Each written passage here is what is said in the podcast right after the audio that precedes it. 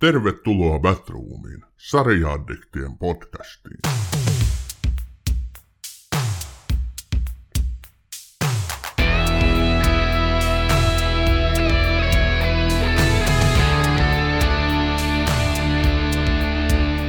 Tervetuloa Batroomiin, hyvät kuuntelijat.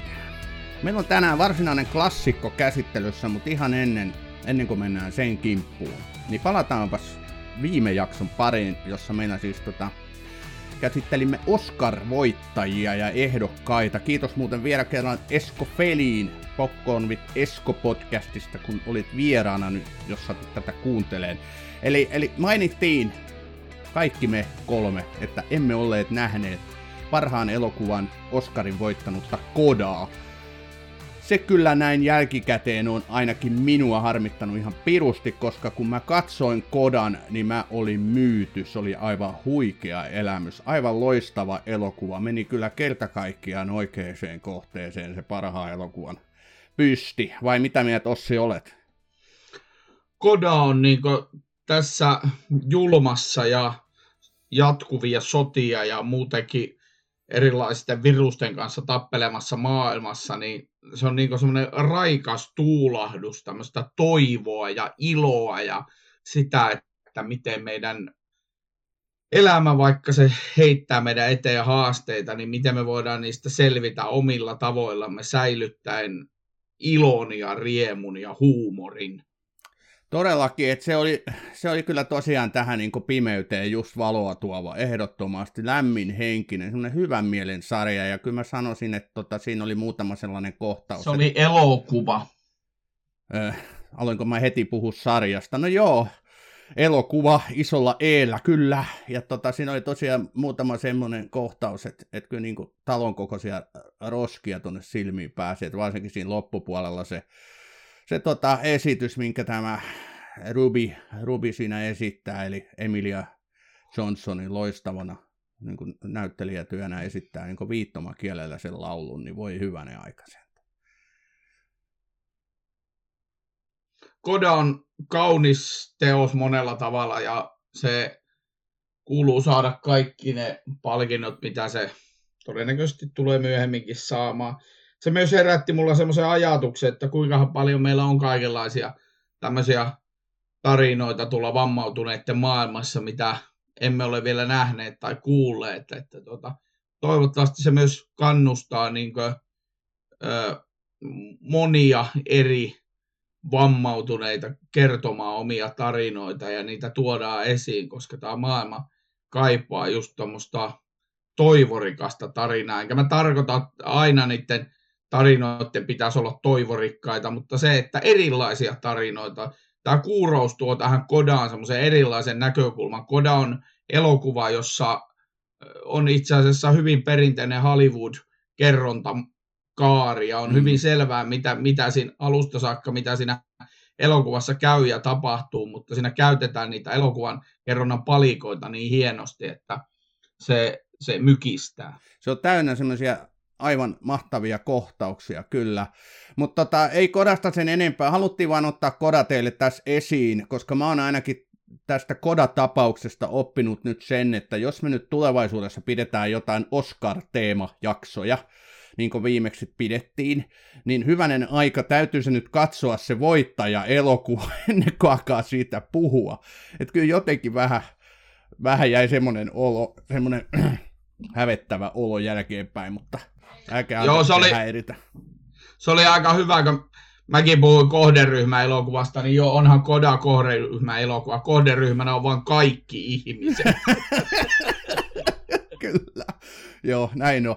Mutta okei, nyt me mennään tämänkeltaisen sarjan pariin. Ja tota, Hill Street Blues on ehdottomasti yksi 1980-luvun maineikkaimmista televisiosarjoista ja sitähän pidetään yleisesti yhtenä parhaimmista koskaan tehdyistä poliisisarjoista. Eli Hill Blues hän esitteli katsojalle elämää tämmöisellä kuvitteellisella Hill Streetin poliisiasemalla, joka sijaitsi, tai sijaitsi niin kuin nimeämättömässä suuressa yhdysvaltalaisessa teollisuuskaupungissa. Tämän sarjan luoneet käsikirjoittajat Steven Poho ja Michael Kosol, he oivasivat, että että yhden sankarin tai hyvä vastaan paha poliisi asetelman sijasta voidaan luoda tällainen jatkuva juoninen sarja taustatarinoineen ja luonteen piirteineen koko poliisiasemaan väelle. Ja tästä tuli Hill Street Bluesin tunnusmerkki, ja se toistui koko tämän seitsemänkautisen sarjan ajan. Ja sarja esitettiin alun perin Yhdysvalloissa vuosina 81 87. Suomessa sarja käynnistyi vuonna 83 ja sitä tehtiin kaikkiaan 146 osaa. Street Blues sai huikeat 98 Emmy-palkintoehdokkuutta.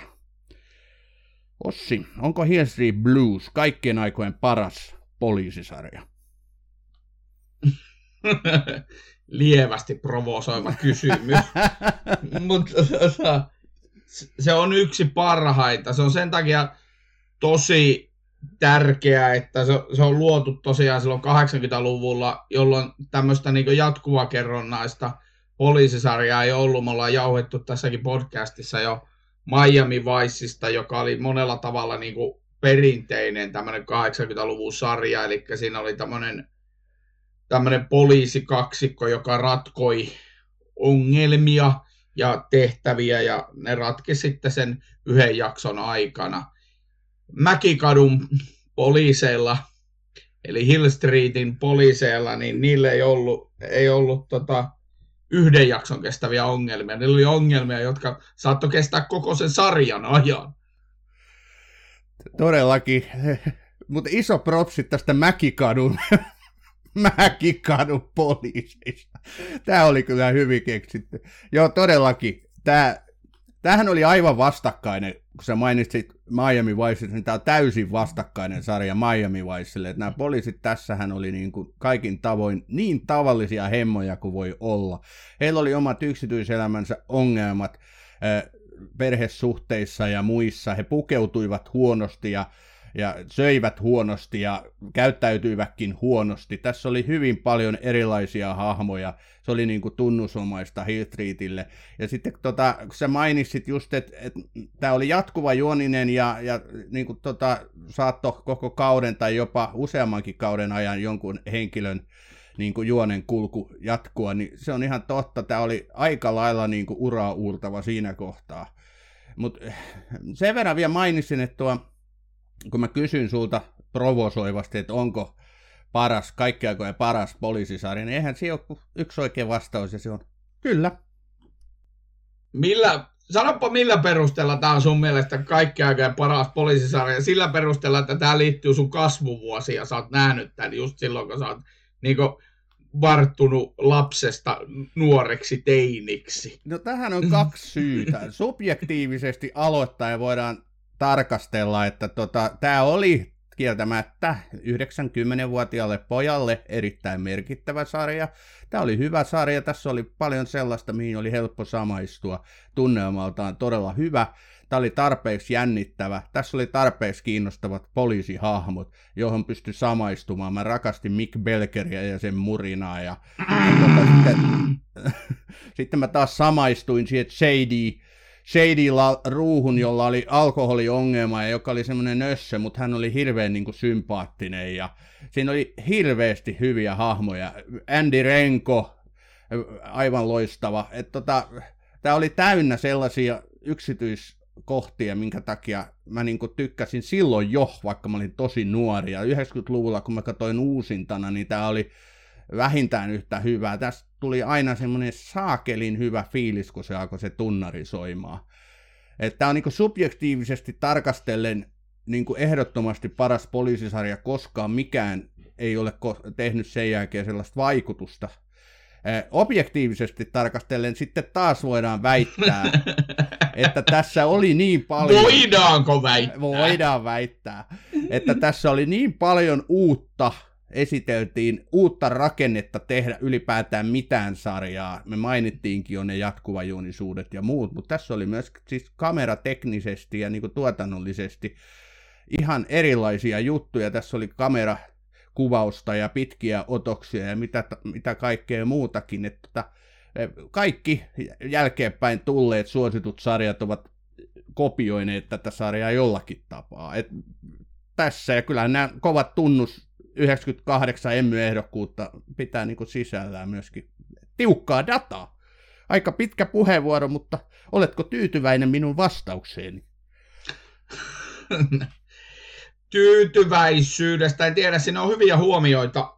Se esimerkiksi yleensä tämä, mikä se nyt on siinä se tehtävä jako, millä se, ne sarjat, jaksot alkoi aina mm. täällä, täällä poliisiasema kokoustilassa, niin ne oli ilmeisesti niin yhteen putkeen kuvattu, mikä teki siitä aivan semmoisen poikkeuksellisen, koska se kamera oli siellä keskellä sitä ö, väkimäärää, joita siellä on kuitenkin kymmeniä ihmisiä, siis 2-30 ihmistä, ja aina jos, jos tota, puheen pitää laukoa jotain, mikä aiheutti tuntemuksia tässä ryhmässä, niin sitten siellä kuuluu buu ja jengi niin buuas. Se oli todella niin semmoinen, mikä jäi mieleen. Ja muutenkin, muutenkin se koko niin meininki, sanottakoon tuosta Laruun hahmosta, mä oon siis katsonut viimeksi yhdenkään jakson Hill Street Plusista tosiaan lähes 25 vuotta sitten, että saattaa muisti hieman pätkiä, mutta, mutta tota, Laruhan oli siis playeri. Sillä oli niin näitä naisjuttuja siinä varsinkin alkupuolella, mutta sitten hänellä tuli kaikenlaisia muitakin ongelmia. Mutta se oli niin tämä Renko ja Belkeri tietysti, mitkä oli itselle niin semmoisia semmoisia suosikkihahmoja. Sitten mä muistan tämän, tämän Washingtonin, jolla oli aina se hammastikku siinä tota, hampa, niin hampa, hampaiden välissä, ja mä yritin sitä mukailla, ja jotkut ihmiset saattavat vieläkin satunnaisesti nähdä minussa piirteitä, kun ylitän matkia komissaario Washingtonia. Niin, tai se oli etsivä, mutta Joo. aivan sama. Mutta sä oot ihan oikein, noi oli just sellaista, että se tuli niin iholle. Se ei ollut niinku muovista, se ei ollut sellaista etäistä.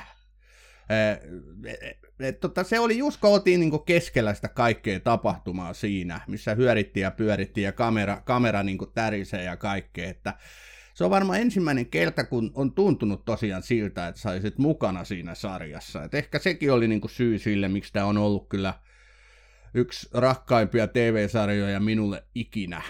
Et tota, varmaan niin toi just sitä myös vahvistaa. Mutta tota, millaisia muistikuvia sulla sitten on? Säkin olit saman ikäinen jolppi kuin No mä. mulla on, mulla on siis semmoisia muistikuvia jännittävää, muuten just jos miettii, niin tämä on yksi niitä, mitä katsottiin niin vanhempien kanssa yhdessä. Et on tosi moni niin tämmöisistä itse asiassa läheisistäkin muistoista liittyy siihen, kun katsotaan yhdessä perheen kanssa televisiota. Isäukko nyt ei välttämättä tätä aina jaksanut katsoa, mutta äidin kanssa näitä spekuloitiin näitä tilanteita ja Belkerin murinoita ja, ja tota, tosiaan sitten muristiin toisillemme siellä, siellä olohuoneessa samalla kun kateltiin sitä Hill Street Bluesia. Mulle jäi se just tämä tehtäväjako roll calli siinä, mikä niissä jaksojen alussa, niin se on jäänyt jotenkin elävänä mieleen. Pari kertaa sitten niin kuin aikuisessa elämässä, työelämässä ja muussa on saanut osallistua vähän vastaavanlaisiin tilanteisiin, niin kyllä yhden kerran esimerkiksi tuossa varmaan sanotaan vajaa kymmenen vuotta sitten edellisessä työpaikassa, niin meillä oli hyvin paljon semmoinen Hill Street Bluesimainen tilanne tuolla entisessä työpaikassa, niin san, taisin sanoa siinä just, että tähän on niin Hill Street Bluesista koko juttu, että yksi huutaa edessä jotain, olkaahan varovaisia siellä, ja sitten kaikki kettuille, että kyllä me osataan, kyllä me osataan nämä meidän hommat. kyllä, joo. Mulla on ihan samoja muistikuvia, että perheen parissa tätä katsottiin, äiti veti kessua, silloinhan 80-luvulla sai röökata ja äiti kyllä röökas oikein huolella siinä olohuoneessa. Muistan tupakan savun keskeltä nähneeni pätkiä tässä sarjasta, mutta tota, ja väritelevisio olikin just varmaan tullut meille taloon.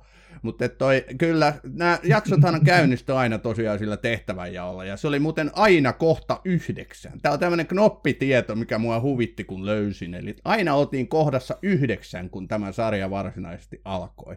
Ja tota, se, se, oli myöskin sellainen hieno tapa viedä ikään kuin siihen kyseisen, tai tämän sarjan niin kyseisen jakson pariin. Eli siinä esitellään jo, mikä mahdollisesti on tämän jakson niin tämmöisenä ratkaistavana poliisitehtävänä. mikä sitten tietysti draaman kaaressa vei niin kuin tosi tiukkoihin paikkoihin ja muihin. Se oli aika hieno tapa. Ei ollut niin kuin yksinkertaistus, vaan mun mielestä toimiva tapa. Oli, ja sitten siinä oli niin se, siitä lähdettiin sitten aina niistä tehtäväjaon jälkeen lähdettiin sitten aina seuraamaan jotain työparia tai jotain ihmistä tai Frank Furilloa eli poliisipäällikköä tai jotain muuta. Siitä sitten niin lähdettiin seuraamaan. Sitten se jakso lähti sitä eteenpäin hiljalleen. Mm. Ja se oli, se, oli tota, se tapa oli, niin kuin sanoit jo tuossa alustuksessa, niin se oli todella, todella erikoinen 80-luvulla. Jokainen ihminen, joka osaa käyttää YouTubea, pystyy katsoa vaikka, vaikka tota, Miami Vicein, Miami Vicein poliisipäällikkö, mikä tämä nyt on Olmosi esittämä hahmo, tämä ei sillä Castillo. Väli. Joo, Miami Vicein Castillion ja, ja sitten tota Ricardo Chapsin ja, ja sitten Sunny Crocketin välisiä keskusteluja ja sitten kun vertaa niitä tähän, tähän tota, tosiaan Mäkitien poliisien tehtävänantoon, niin sanotaanko, että siinä on meininki vähän erilainen. Kyllä, kyllä. Se, missä niin kuin Johnny Crockett käynnistää V8 Ferrarinsa, niin, niin nämä Mäkikadun poliisit käynnisti sitten ne Fordinsa siellä autotallissa tai mitä ne pol- poliisiautot olikaan ja siitä se tunnari sitten pärähti käyntiin. Et, kyllä niin kuin, tai niin kuin Be- ja päivällä. Tai niin kuin Belkeri yhdessä jaksossa, kun se meni käynnistää sitä autosta, se ei lähtenytkään, saako potkimaan sitä. ja, ja kyllä. Mutta se on tosiaan, että siis tämä yli, yli matruusi kuin tämä ylikonstaapeli Bill Esterhaus, joka aina tätä niin kuin, tehtävän jakoa nimenhuutoa, miksi sitä nyt voi roll outtia kutsua. Roll calli, no se roll on call. Teht, se on tehtävän jako se no, on. tehtävän jako, joo. Hänhän oli tässä niin kuin, siinä alussa se legendaarinen henkilö, joka sitten huusi aina lopussa, että hei, hei, hei, let's be careful out there. Ja siitähän tuli niin kuin sitten taas elämää suurempi meemi. No se, se oli joo, ja sitten se oikeasti, mikä oli aivan käsittämätön yksityiskohta, minkä olin totaalisesti unohtanut, niin se kirjoitettiin ulos siitä sarjasta, koska hän kuoli kesken sarjan kuvausten silloin. Joo, se oli aika traaginen. 83, oliko se nyt sitten kuudes, no en muista. Mutta se tota, joka tapauksessa, niin hänhän äh, oli esittänyt toiveen, millä tapaa hänet kirjoitetaan kuolemansa kautta ulos, ja se toive tosiaan niin kuin toteutui, eli hän oli harrastanut seksiä vaimonsa kanssa ja kuollut sydänkohtaukseen. Ja näin kävi. Näin kävi Joo. sitten tosiaan siinä sarjassa. Oikeastihan hän kuoli kurkkusyöpään. Joo, se oli tosi, se oli oikeasti aika, aika traaginen juttu, ja sitten kun ottaa huomioon, miten se sarja oli niin kuin just päässyt lähteen, kun se sekin on aivan käsittämätön semmoinen, kun tässä taustatti näitä Hill Street Plusia hommia, niin se oli ensimmäinen, sarjan ensimmäinen kausi on yksi televisiohistorian huonoimpia, jos ei huonoin ö, ensimmäinen, ka, ö, tai siis Hill Street Blues on huonoiten sijoittunut katsoja-arvioissa Yhdysvalloissa oleva semmoinen sarja, jolle on tullut toinen kausi. Kyllä. Eli se oli Niitä oli yli 90 sarjaa ja Hill Street Plus sijoittui 86 kuudenneksi katsoja-arvioissa. Toi mutta mullekin oli aivan uskomatonta. Mä luulin, että oli jo omana aikanaan tosi suosittu, mutta vielä mitä. Eli sä, niin kuin just sä sanoitkin, niin jostain syystä se NBC, NBC kuitenkin suostu jatkaan tätä sarjaa toiselle kaudelle, tosin vain kymmenen jakson ajan. Rahan takia. Ne, ne oli kuitenkin siis, tuottoisia ne jaksot. Jostain syystä siinä oli niin isot sponsorit halus niihin jaksoihin mainoksia. Ai, no se oli outoa, mutta tosiaan katsoja-arvioissa tämä dumpatti ihan täysin. Vaikka niin kriitikot rakasti ja tähän sai heti ensimmäiseltä kaudeltaan valtavasti niin Emmi-ehdokkuuksiakin, mutta ei vaan niin katsojiin vedonnut. Ehkä Jenkkilässä olisi totuttu enemmänkin tähän tähän niin pyssyn paukkeeseen ja sellaiseen perinteisempään poliisimeininkiin, mutta tota, Mutta sittenhän tämä niinku niiden kausien aikana kyllä myöskin vakuutti katsojansa ja kyllä niinku seitsemän kautta siitä kertoo, että oli kuitenkin suosittu.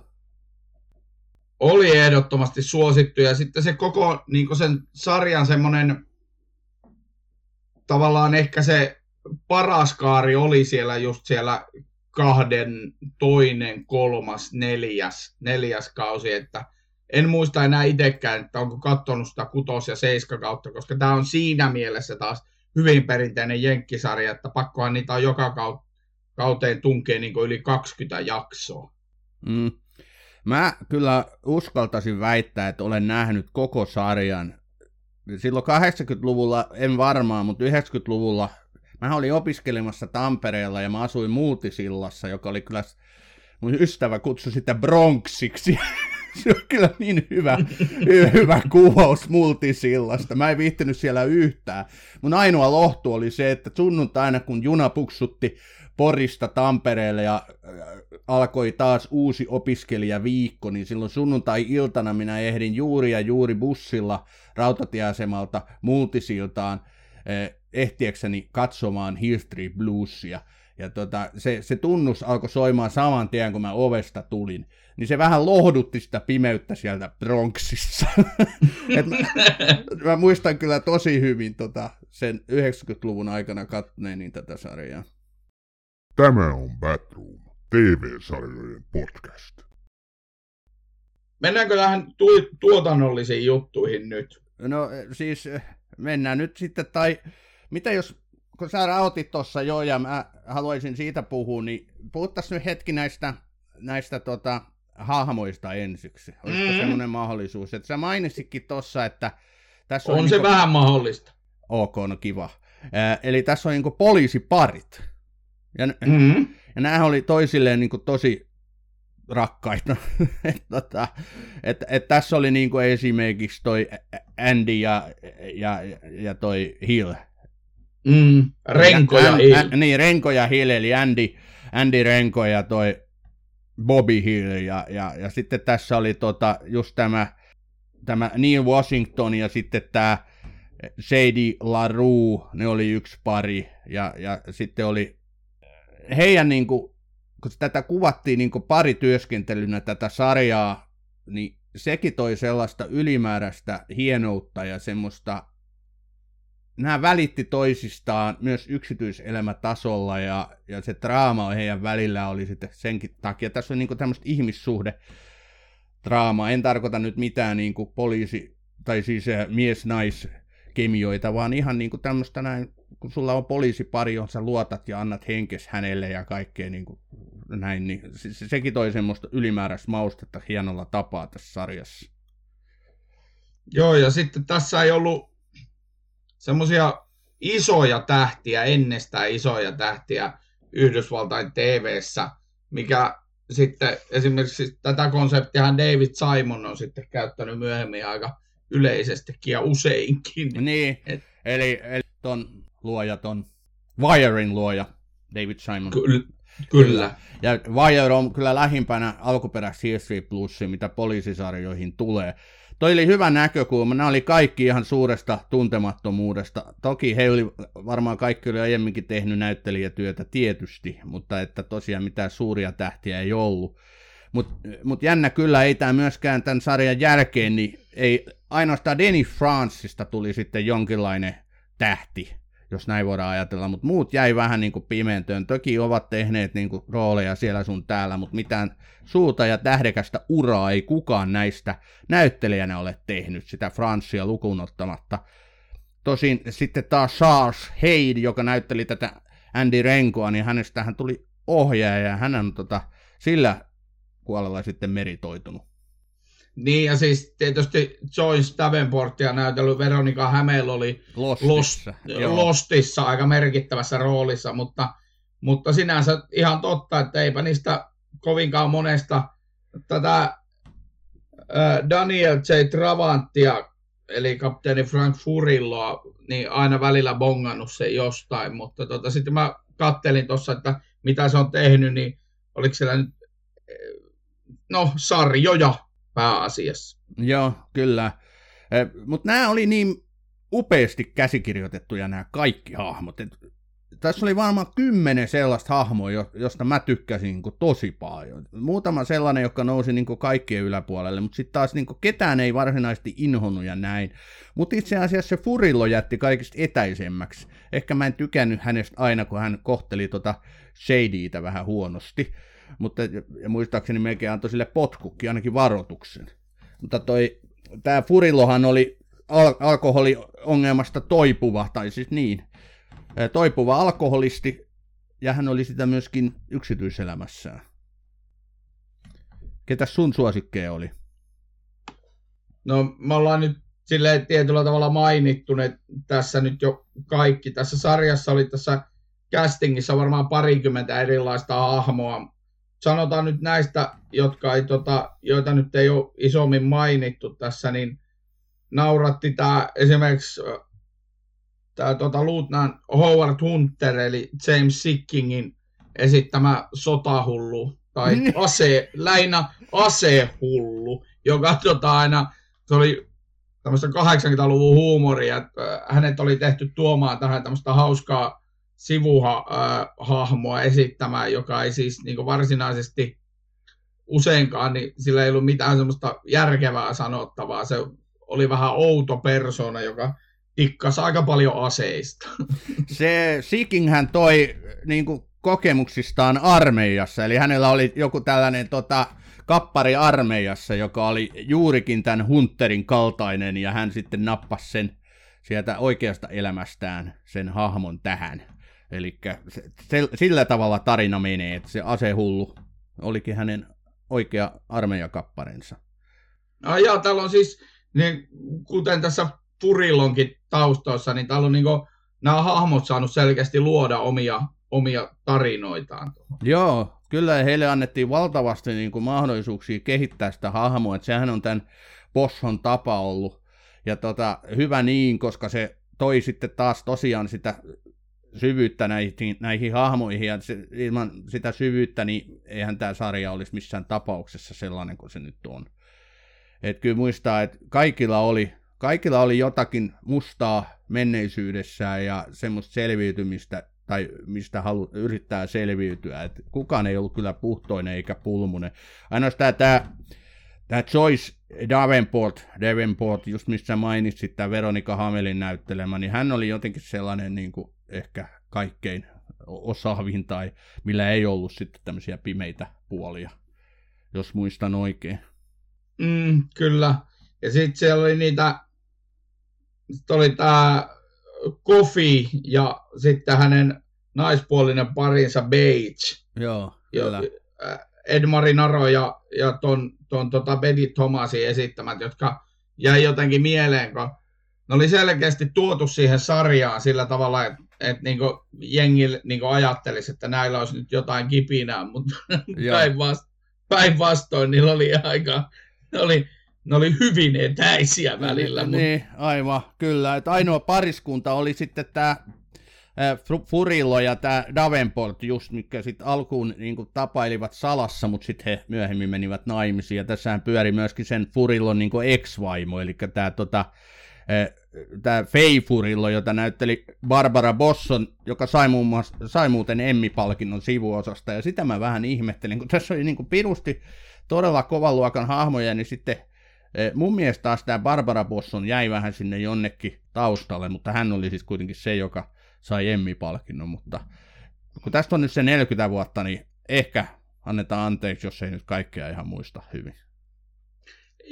Joo, meidän tosiaan yleensä hienosti ää, valmistautunut tuotantotiimimme on tällä kertaa nyt tuolla yli 20 vuoden takana muistoissaan, joten antakaa kuuntelijat meille armoa. Samilla ja minulla, meillä on vielä jonkinnäköistä muistia tallella, mutta tota... Valikoivaa.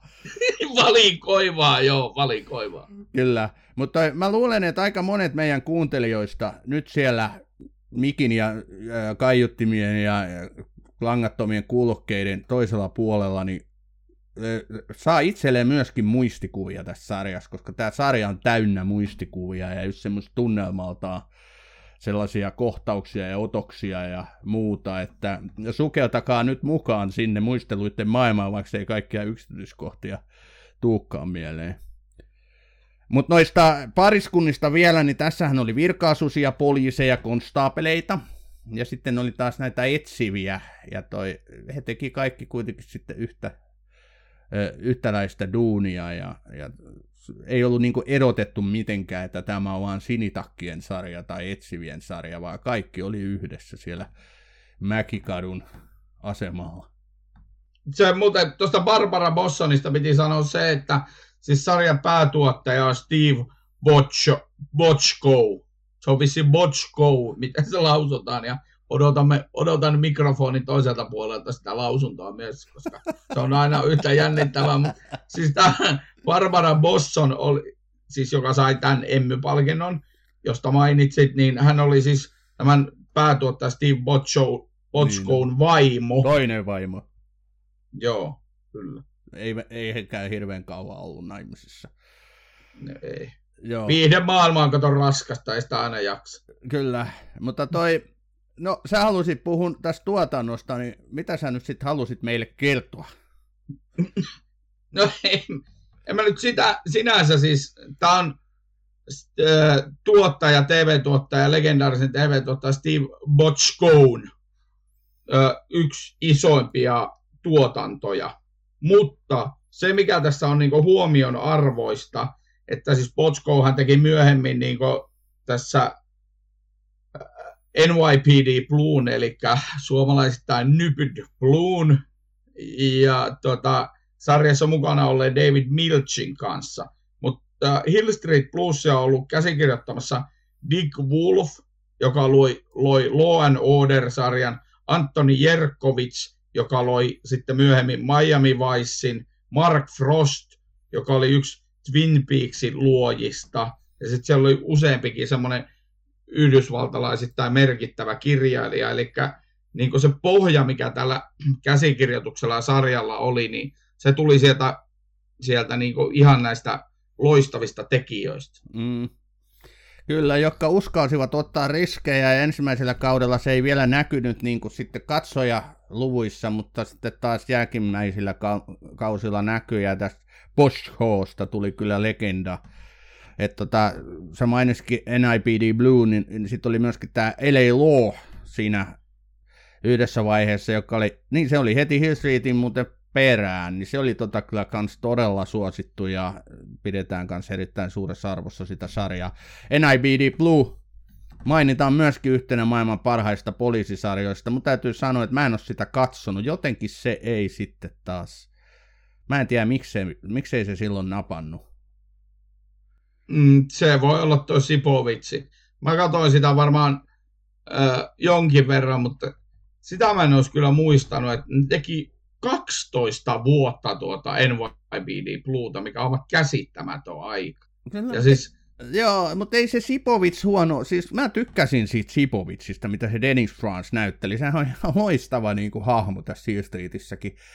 Jännää muuten, mä luulin, että hän tuli vasta niin kuin kahdelle viimeiselle kaudelle, mutta olihan se kauemmin siinä. Ja, ja toi, se Dennis France hän tuli ensiksi toisena hahmona tähän sarjaan. Joo, niin oli. Se, se oli hyvin, niin, hyvin, hyvin outoa. Joo, se oli se lahjottu kyttä, se joku, en mä muista sen nimeä.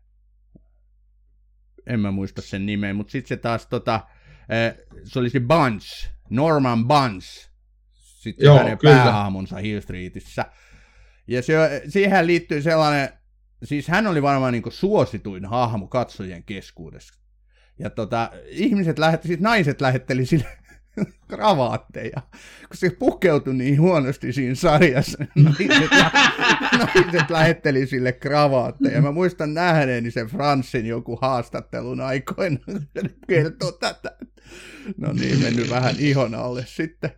Mutta Bans oli hyvä kyllä, ja mä luulin, että Speedy Bluessa hän näytteli tätä samaa hahmoa, mutta ei, se olikin ihan eri tyyppi, eli just tämä Sipovits.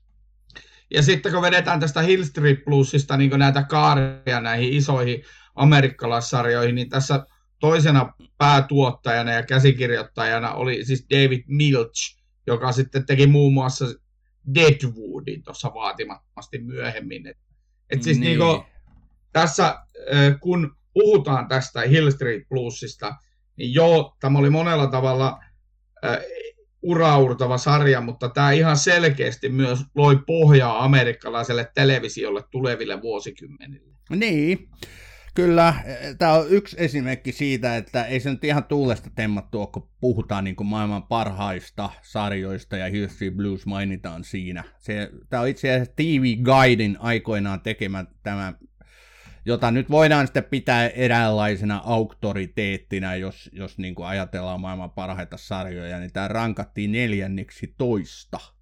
Että kyllä se niin kuin kova, kovaa dataa on, ja tosiaan tässä esiteltiin sellaista tapaa tehdä televisiota monessakin suhteessa käsikirjoittamalla ja sitten tuottamalla ja, ja teknisesti ja muuten, mitä tämä Pohso edusti pitkälti, niin kyllähän se niin kovaa näyttöä on ja monet sarjat jälkeenpäin otti tästä sitten mallia. Kyllä niitä nykyäänkin näkee. Nämä uudemmat, esimerkiksi joku äh, Blues Brothers, ei kun mikä se on se Blue kans.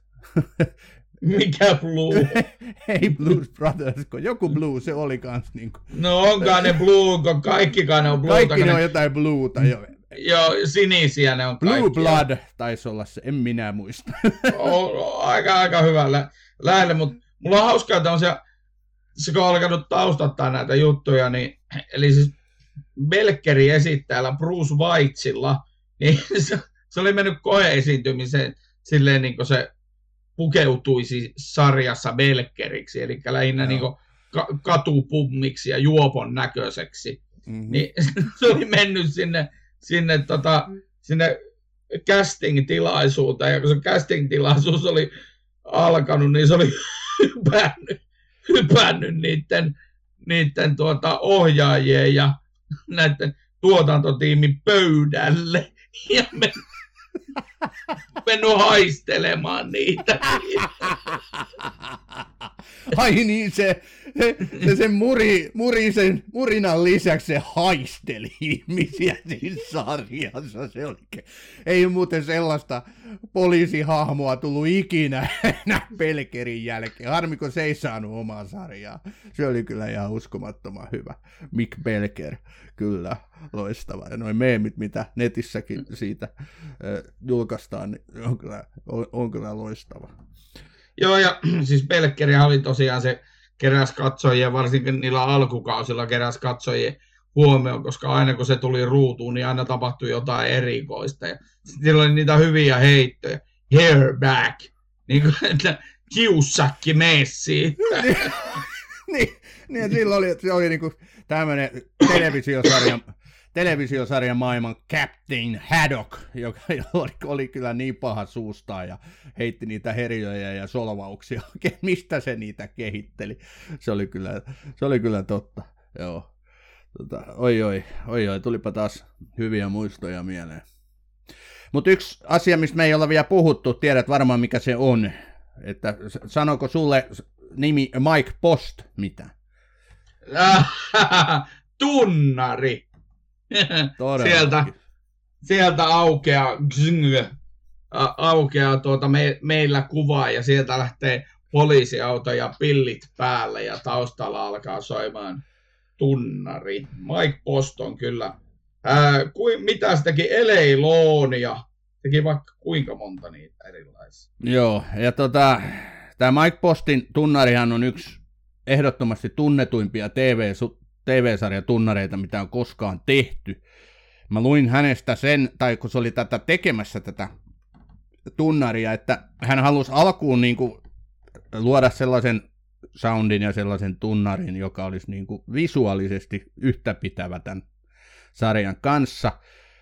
Mutta sitten hän ajattelikin, että mitä vielä, että hän tekeekin täysin päinvastoin ja sitten hän tota, loi tämän kauniin sävelen ja mikä tavallaan sitten otti ihan kokonaan pois siitä visuaalisesta puolesta, eli mikä oli täysin niin kuin vastakkainen sille, mitä näytetään siinä tunnarin aikana niitä kuvia tästä sarjasta. Ja Joo, ja sit se, siis Postihan teki ihan sen, ainakin niiden alkukausien aikana, sehän teki koko ajan siis aktiivisesti musiikkia siihen sarjaan. Eli sitä niin kuin tilattiin niitä, sitä musaa siihen muutenkin.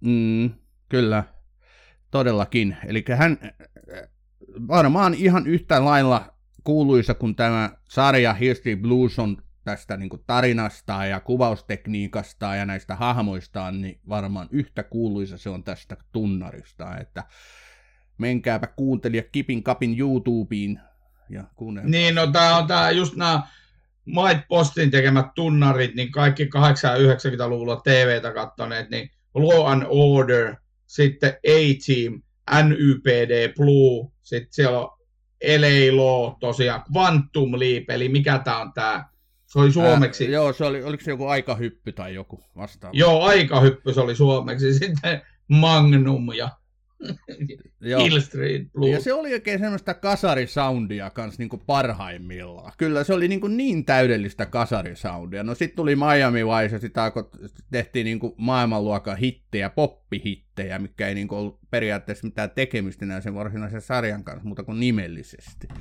Että sitten alkoi niinku uusi, uusi aikakausi niinku siinä kohtaa.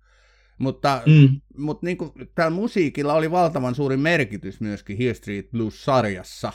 Et mä en tiedä, en mä nyt niin syvälle ole sukeltanut, että oliko aikaisemmin samalla tapaa niin kuin musiikki ja sarja kulkineet käsi kädessä, mutta tässä kohtaa se ainakin kulki, ja se muistetaan myöskin siitä erittäin hyvin, tämä sarja. Mm. Ja sitten tähän, siis Hill Street Blues kuuluu aivan heittämällä just näihin 80-luvun sarjoihin, jos multa kysytään, että, että mitä niin televisiosta muistat 80-luvulta, mm. niin todella ensimmäisenä tulee niin Dallasit, Miami Vice, Dynastiat, Hill Street Blues, sitten tulee näitä saksalaisia vanha kettu, Joo. kahden keikka, Joo. ja su- suomalaisia, hu- lä- suomalaisia lähinnä huumorisarjoja, velipuolikuu, tankki täyteen, Metsolat tuli vasta myöhemmin.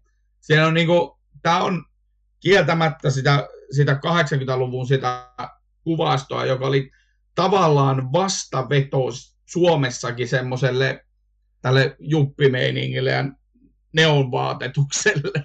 Joo, tosi hyvä läpileikkaus. Mulla ihan samoin. Ja silloin kun elettiin tämän lineaarisen television kultakautta 80-luvulla, niin, eli ei, ei voitu valita tavallaan, että mitä katsoo ja milloin katsoo, vaan siihen oli sitten mentävä siihen telkun ääreen, kun se keltä se jakso tuli ja välillä niitä edes Yhtenäiskulttuuri. Tullut. Yhtenäiskulttuuri ja perhekulttuuria ja kaikkea, että istuttiin siinä olohuoneessa koko porukka ja syötiin jotain ja tuijotettiin telkkarista Dallasia tai Hill Streetia, se on ihan totta, kyllä nyt nykyään se ei sitä enää ole, ja, ja mä en oikein usko, että tämän Hill Streetin kaltaisia sarjoja enää senkään takia tehdään, koska ihmiset ovat tottuneet nyt eri tapaan katsoa näitä sarjoja, ja joten se, se aiheuttaa niin tekijöille myöskin painetta.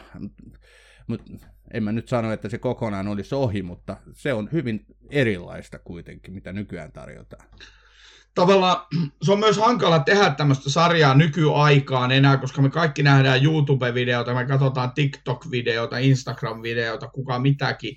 Ja me, me ollaan tavallaan siinä, niin siinä realismin keskellä koko ajan. Niin tää, jos tulisi tämmöinen Hill Street Bluesin kaltainen sarja nyt, niin eihän se, mitä, mitä uutta se tarjoaa sulle tai mulle? Mm.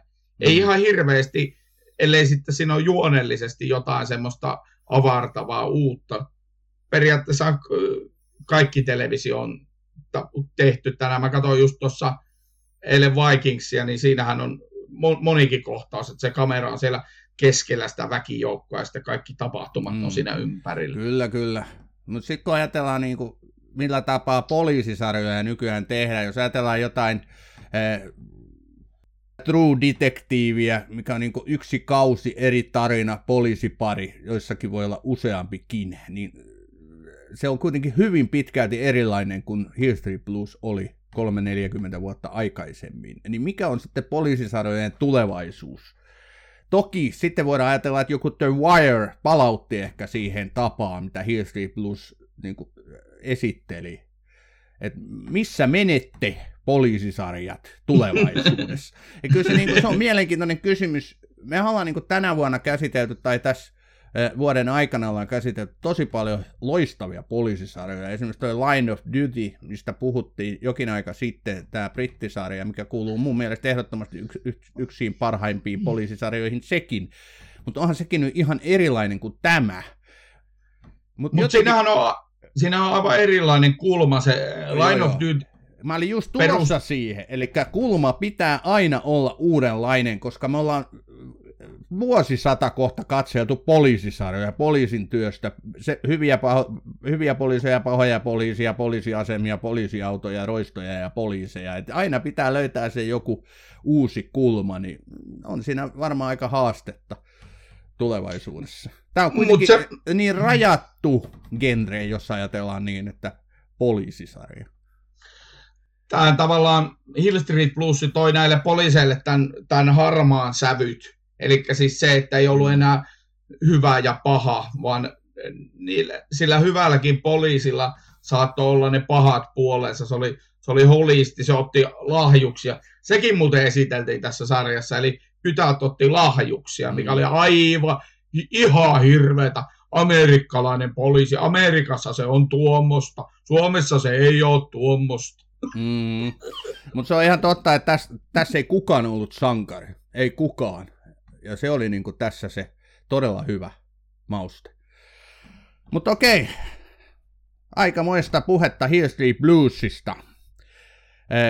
katsokaa kuuntelijat, Hill Street Blues, jos jostain löydätte, mä aion kyllä tämän tilata koko sarjan DVD tai Blu-rayna, niin jostain, kun vaan löydän. Ehdottomasti tämä kuuluu niin tonne kirjahyllyyn maailman parhaiden sarjojen kokoelma. Tämä on muuten siis tervetuloa, koska meitä kuuntelee kaikki striimaajat ja striimipalveluiden tekijät, eli Elisa Via, Viihde, Viaplay ja, ja kaikki Amazonit ja Apple TV ja kaikki vaan, että tunkekaa joku se Hill Street Blues sinne striimattujen joukkoon, koska eihän tätä kestä. Niin, sitä ei siis ole tällä hetkellä katsottavissa missään muulla kuin DVDllä, ja todennäköisesti senkin saa varmaan Amazonista tilata kyllä, mutta tota, enpä, en nyt pysty lähtemään tähän.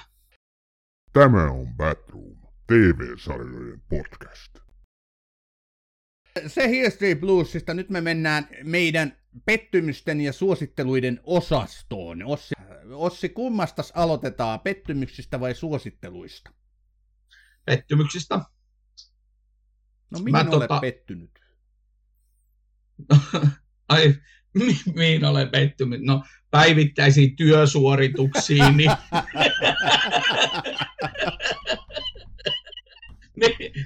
kevään säähän. Jatkaanko tätä listaa vielä? ja tota, voidaan mennä sinne kuvallisen ilmaisun puolelle. Sopii. Joo, ki- kiitos. Joo. Tarkoitit ruutuviihdettä ilmeisesti. Tota, niin, niin, ö, tarkoitan, että Vikings kuudes kausi ei ole nyt oikein minua sytyttänyt, mutta nyt tässä on semmoinen juttu, että kun sä oot kattonut 120 yli 100 jaksoa jotain sarjaa, niin se on pakko katsoa loppuun. Ja tota, nyt olen juuri saanut Vikingsin kuudennen kauden ensimmäisen puoliskon katsottua, mun täytyy sanoa, että tota, tämä ei nyt kyllä minua ihan hirvittävästi ole säväyttänyt tämä kuudes kausi vielä aina. Mutta odotan, mitä se loppu tarjoaa. Odotan, mitä se loppu tarjoaa, niin sanotaan sitten lopullinen mielipide. Mä en nyt ihan ymmärrä, miksi sinä olet pettynyt siihen kuudenteen kauteen. Mun mielestä että sitten taas sen tarinan toi kivalla tapaa loppuun. Toki siinä oli paljon semmoisia hämmentäviä kohtauksia, mutta nämä venäläiset viikingit, eli rusit, jotka siihen sarjaan tuli, mun mielestä se oli ihan meininkiä ja mm. melskettä, miekkoja ja kilpiä, niin kuin se oli ollut se sarja siihenkin asti. Ja Björn, on. Björn Rautakyljen niin kuin tuota, eetos siinä sarjassa. Ja, ja, sitten taas tämän heinätukan, eli mitä tämä Hairin. Eli Hie, hie, aika lähellä heinätukka, hienotukka, sinne päin joo. Eli Frantsenin. Niin, Peter Frantsenin esittämä, niin se hänenkin tarinansa tuodaan päätökseen, että en mä sitä kyllä pettymyksenä pidä, mutta toki annan sulle sen luvan. Ja, on, ja onhan se tässä ajassa aika hienoa katsoa tuhat vuotta sitten ollut, ollutta Kiovaa, että jotenkin tulee mieleen kaikenlaisia ajatuksia. Onko se muuten katsonut sitä Netflixistä sitä uutta vi- No en, en ole vielä. En ole vielä, mutta ehkä tässä jossain vaiheessa pitää, sitten kun tulee tarve katsoa, kun ihmiset lyödään miekalla päätä irti, niin sitten mä katson sitä. Kohta mennään katsoa Robert Eckersin tulematon Northman-elokuvaa. Yeah! Ja sitä odotan kyllä kovasti. Eggers on loistava ohjaaja ja sille elokuvalle on asetettu valtavat odotukset ja paineet. Tota. Mutta okei, se oli sun pettymys. Mun pettymys on sitten taas tämmönen tanskalainen sarja kuin Kamikaze. Eli tää, silloin mä muistan, kun tämä HBO Maxille tuli, niin tästä oli tätä mainostettiin ja, ja niin annettiin ymmärtää, että on kovan luokan laatua ja, ja, ja tämä on tarinana ja muina vaikuttava, mutta tämä on ihan plää. Tämä on hyvin lattea. Tää, tota, tässä on se, että tämä yrittää ihan liikaa. Että tässä ollaan niin isojen asioiden äärellä, mielenterveysongelmaa, itsemurha, niin tuota, teemaa ja, ja menetystä ja nuoriso, teini, tämmöistä kasvukipua ja kaikkea. Mutta toteutus on tässä jää niin täysin kesken. Ja vaikka on niin komeita ilmakuvia ja aforismeja, mitä tahansa, niin toi, se sekoittuu semmoiseksi hötökset. Mä en, mä en tykkää yhtään. Mä oon nyt kattonut tästä kahdeksasta jaksosta niin seitsemän. Mä en edes tiedä, koska mä katsoin sen viimeisen jakson, mutta niin kuin sä sanoit, niin pakkohan niin se on nyt loppuun katsoa, kun on niin kuin aloittanut jonkun sarjan. Mutta Kamikaze HBO Maxilla, tanskalainen sarja, niin ei, ei kyllä meikäläiseen tehnyt vaikutusta. Mä taas suosittelen, tämä on hauskaa. Niin mähän en äsken suositellut, kun sä sanoit mä taas. Mutta... Niin, no minä, no minä puolestani käytän tätä ilmaisua nyt sitten. Minä puolestani suosittelen ihmisiä tähän, siis tämä mun seuraava suositus jakaa mielipiteitä ihan siis ihan fanitasolla, eli äh, katsoimme vaimon kanssa tässä taanoin And Just Like That, eli Sex and the Cityn sinkkuelämää, tämän aikuisten jatkokauden, ja sitä on dissattu ihan älyttömästi ympäriinsä. Minusta se oli itse asiassa ihan mukavaa ja lepposaa semmoista kepeää viihdettä, joka jollakin tavalla toi nämä hahmot nykyaikaan, ja se, että Kim Cattrall ei sopimusteknisistä syistä niin tullut, tullut tälle kaudelle ollenkaan mukaan muuta kuin tekstiviesteinä, niin tota, se toi siihen semmoisen huvittavan lisäpuolen, että eihän se mitään semmoista maata mullistavaa ö, uutta televisiota luovaa viihdettä ole, mutta And Just Like That on kivaa, mukavaa, helppoa viihdettä nykyajasta 50 aikuisille. Mistä se oli katsottavissa? HBO Max.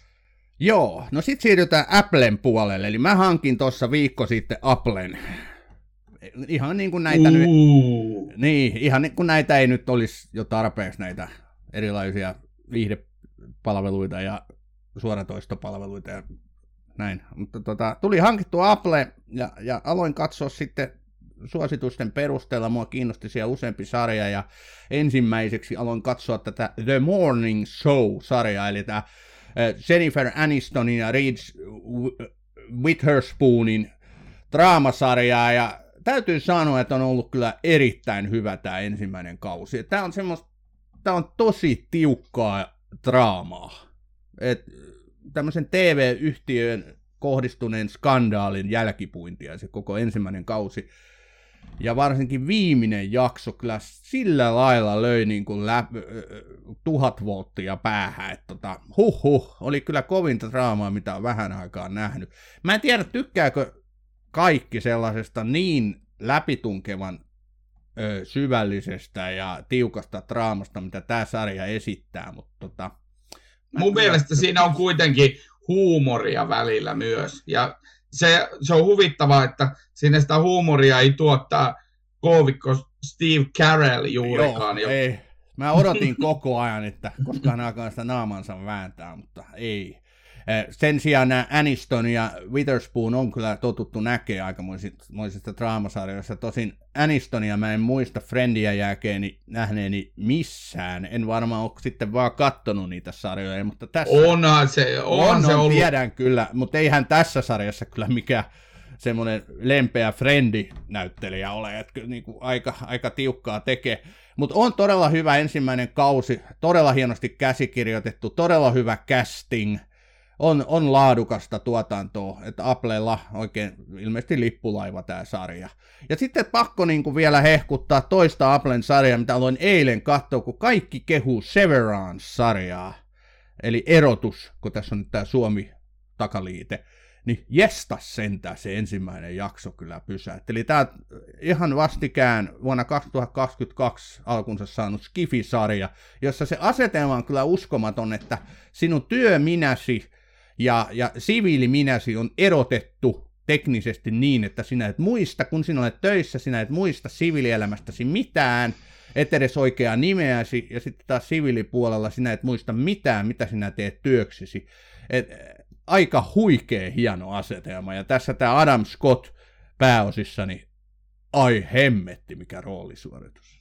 Taisit mainita kaksi sarjaa, joista me varmaan tehdään jossain vaiheessa jakso, koska minä olen suositellut myös molempia noita. Onko sä joskus suositellut näitä? Ekkä ole. Edellisessä jaksossa suosittelin Severanssia. On, on, se ihan, on, se ihan, on se ihan hyvä, että näitä kuunnellaan, näitä jaksoja. No nyt tuli tuplasuositukset, ehkä meidän täytyy sitten jossain vaiheessa tehdä se jakso. Okei, tässä meidän suositukset ja pettymykset ja kaikki siitä väliltä. Joo, ja tässä, tässä myös kuuntelijat kuulee, että kuinka hyvin me kuunnellaan toisiamme. Todella. Mutta okei, ehkä näihin sanoihin ja tunnelmiin on sitten hyvä lopettaa tämänkertainen jakso. Kiitos kun kuuntelitte Batroom podcastia ja pari viikon päästä on taas uusi tai uudet sarja käsittelyssä. Pitäkää ittenne turvassa siinä.